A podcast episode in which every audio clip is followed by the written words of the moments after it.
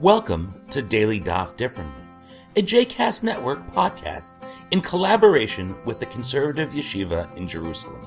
This daily podcast invites you to join us to study the daily Talmud page with a variety of liberal rabbis and teachers. For more information about the Conservative Yeshiva, please visit conservativeyeshiva.org. For more information about the other JCast Network podcasts and blogs, please visit jcastnetwork.org. Welcome to Daily Daf Differently. I am Rabbi Barry Chesler, and today's daf is Masachet Ketubot Kavchet, Tractate Ketubot, Folio 28. Today we will finish Perek Bet, Chapter 2 of Masachet Ketubot. We finished the sugya we began yesterday, learn one more Mishnah, do a short sugya, and then a longer one to conclude the chapter. So to continue the Baraita from yesterday, which taught that a man who divorces his wife may not live with a new wife in the same neighborhood, we learned today that if he is a Kohen, he should not dwell in the same avoi, the same alleyway as her, even if he is not remarried. For as Rashi reminds us, a Kohen is forbidden to marry a divorcee.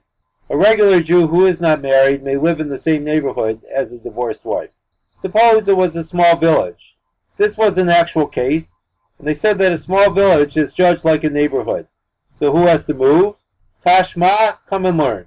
As we learned in a she is pushed off from before him, but he is not pushed off from before her. But if the courtyard was hers, he has to leave.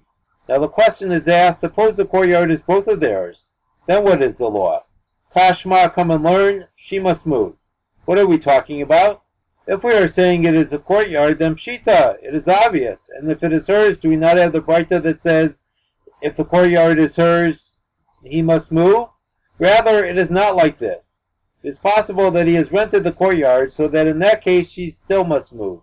But if they both own it, we have no solution. Do we have honor in this case? Tashma, come and learn, quoting Isaiah 22:17. Behold, the Lord will hurl you away with a mighty throw, and will seize you firmly. And Rav says that Teltulim, moving about of a man, is harder than it is for a woman, and therefore the woman must move. We learn in a Breita, in a case where a Kohen divorces his wife, but while she was still married to him, he borrowed from her father's property, that he may only pay her back through an agent to minimize their contact. Rav Sheshet said, and if they come before us in a court case, we do not need them to judge in their matter, because they committed a great sin through the bargaining. Rav Papa said, we excommunicate them for this sin.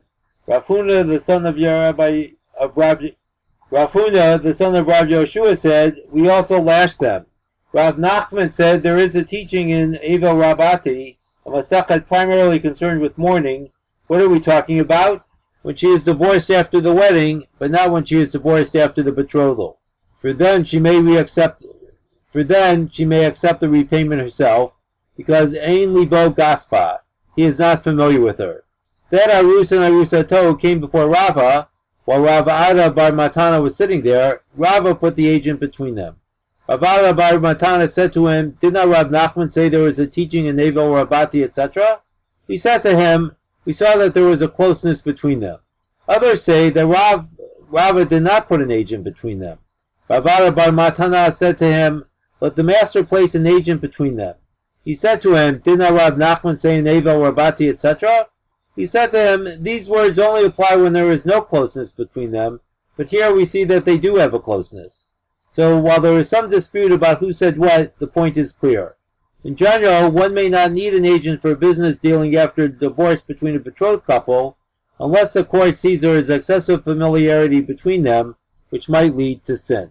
The last Mishnah details people who can testify as adults about what they saw when they were young. A man can say, this is the signature of my father, this is the signature of my teacher, this is the signature of my brother.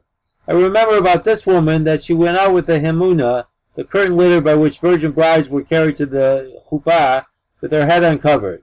Such and such a man would leave school to immerse in the mikveh to eat truma, and he would share in the priestly gifts at the threshing floor. And this place is a Beit Pras, a place deemed of possible impurity because there was once a grave, and has been plowed over, and the bones scattered. And until here we would go on Shabbat. But a person is not believed to say, this person had a way in this place, this person had Mahamad and Misped in this place, a place for standing and lamentation, both associated with funerals and mourning. The first sugya is rather short. Rav Huna, the son of Rav Yehoshua, said, this applies only when there is an adult who testifies to the same thing regarding the signatures. Only then do we accept the case of the person testifying to, what he saw when he was young. Each detail in the Mishnah is necessary because each contains a chidush, something new that we would not otherwise learn. If the Mishnah only taught the father, we might think it was because he was around the son often, which is not true of the teacher. And if it only taught the teacher, we might think it was because of reverence for the teacher, but not the father. And the brother who lacks the presence of the father and the reverence of the teacher, we have to teach separately. Since the validation of documents is rabbinically ordained, the rabbis believe him for what is rabbinically ordained. The final sugya begins with a question. Why do we need the statement that I remember that so-and-so went out in the litter with her hair uncovered? Since most women are virgins when they are married, the litter and the uncovered hair merely come to reveal that fact. Regarding the one who went out from school to immerse in the to eat truma, perhaps he was a slave of a priest. This supports Rabbi Yehoshua ben Levi, who said it is forbidden for a man to teach his slave Torah. But is it? Do we not learn in a Braita if a man borrowed money from his slave or his master made him an apotropos, a guardian, or he put on tefillin in front of his master, or he read three verses of the Torah in the synagogue, this one does not thereby become free merely by acting as a free man. There, in the case of the Torah reading, he did it with his consent. That is, the slave learned on his own. In our case, where the master treats him like a child, it is forbidden to teach the slave Torah. To immerse to eat truma, this refers to rabbinic truma. He was taking a share with us at the threshing floor. Perhaps he was the slave of a Kohen. We have learned this like the one who says one does not distribute truma to a slave unless his master is with him. For we learn in a Braita we do not distribute truma to a slave unless his master is with him, the words of Rabbi Yehuda. Rabbi Yossi says it is possible that he should say, If I am a priest, then give it to me for my own sake. If I am a slave of a Kohen, give it to me for the sake of my master. In the place of Rabbi Yehuda, they would elevate to priestly status. When ate truma in the place of Rabbi Yossi, they did not do so. We learned in a Braita. Rabbi Elazar ben Rabbi Yossi said, All my days I did not give testimony. Once I did give testimony, and they elevated a slave to the priesthood on the basis of my words. You think it was actually elevated? Now, just as regarding the animals of Sadiqim, the Holy One, blessed be He, does not allow misfortune to occur to the masters on their account. Sadiqim themselves, should it not be even more so, that God would not allow misfortune to come to them? But they wanted to elevate this slave on the basis of my testimony. How did this happen? He saw him receive the Truma in the place of Rabbi Yossi, and he went and testified in the place of Rabbi Yehuda on this fact, where they regarded the eating of truma as demonstration of priesthood, since slaves only received truma in the presence of their masters. Therefore, they did not know that he was a slave, and therefore a stumbling nearly took place on this account. That this place was a Beta Pras. What is the reason? Beta Pras is the Rabbanah. For Rabbi Yehuda said in the name of Shmuel, one blows away the dust and walks. And Rabbi Yehuda Bar Ami said in the name of Rabbi Yehuda, a beta pras that has been trampled upon is pure. What is the reason? It is impossible for a bone the size of barley not to have been trampled down beneath the surface, so that one is not actually walking on it. Until here we would come on Shabbat, he holds that Shabbat boundaries are derabanat. But he is not believed when he said that so-and-so had a path in this place, a standing in lamentation in this place. What is the reason? We do not take money from a person on the basis of testimony like this. A rabbi is taught in the Braita. Child, a tinok, is believed to say, Thus my father said to me, This family is pure, this one impure. Pure and impure, you are thinking. Rather, this family is kshera, valid, and this one is psula, invalid. The Braita continues, we ate at the tzatzah, a ceremony for the sale of an heirloom or for a marriage of a man to a woman beneath his social status, with its implication of cutting a family tie of some woman to a man, and that we would take and gifts to so-and-so the priest. These are acceptable when done by he himself, but not by others, meaning the person testifying is part of the original event, not what he heard from others. And in all these cases, if he was a non-Jew later converted, or a slave who was later emancipated, they are not believed. And he is not believed to say, so-and-so had a way in this place, so-and-so had a mamad and misped in this place. Rabbi Yochanan ben Baroka said, they are believed. But on what did he comment? If you say it is on the Seifa, the last part of the Breita, then it is an issue of taking money. So it must be the Resha, the first part of the Breita, and all of them, if he were a goy and converted, a slave who was emancipated, they are not believed. Rabbi Yochanan ben Baroka said they are. On what do they disagree?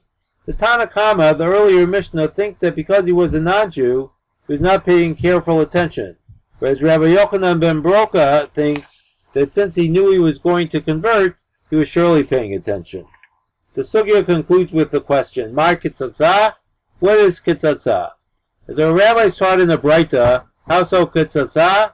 One of the brothers who married a woman who was not appropriate for him, meaning there was something invalid in their family, the other members of his family came and brought jugs filled with fruit, which they broke in the middle of the Rachava, the open space, perhaps the market, and say, Our brother's house of Israel, listen. Our brother so-and-so married a woman not appropriate for him, and we are afraid that our seed will be mixed with his. Come and take for yourselves a dugma, an example for the generations, that his seed not be mixed with ours. And this is a ptasa with which a child is reliable to testify about. So ends chapter 2, Until tomorrow. I hope you've enjoyed today's episode of Daily Daf Differently, and that you'll join us again tomorrow for a new page. The music at the open and close of this episode is Ufros from the Epichorus album One Bead, available on Bandcamp, iTunes, and Spotify.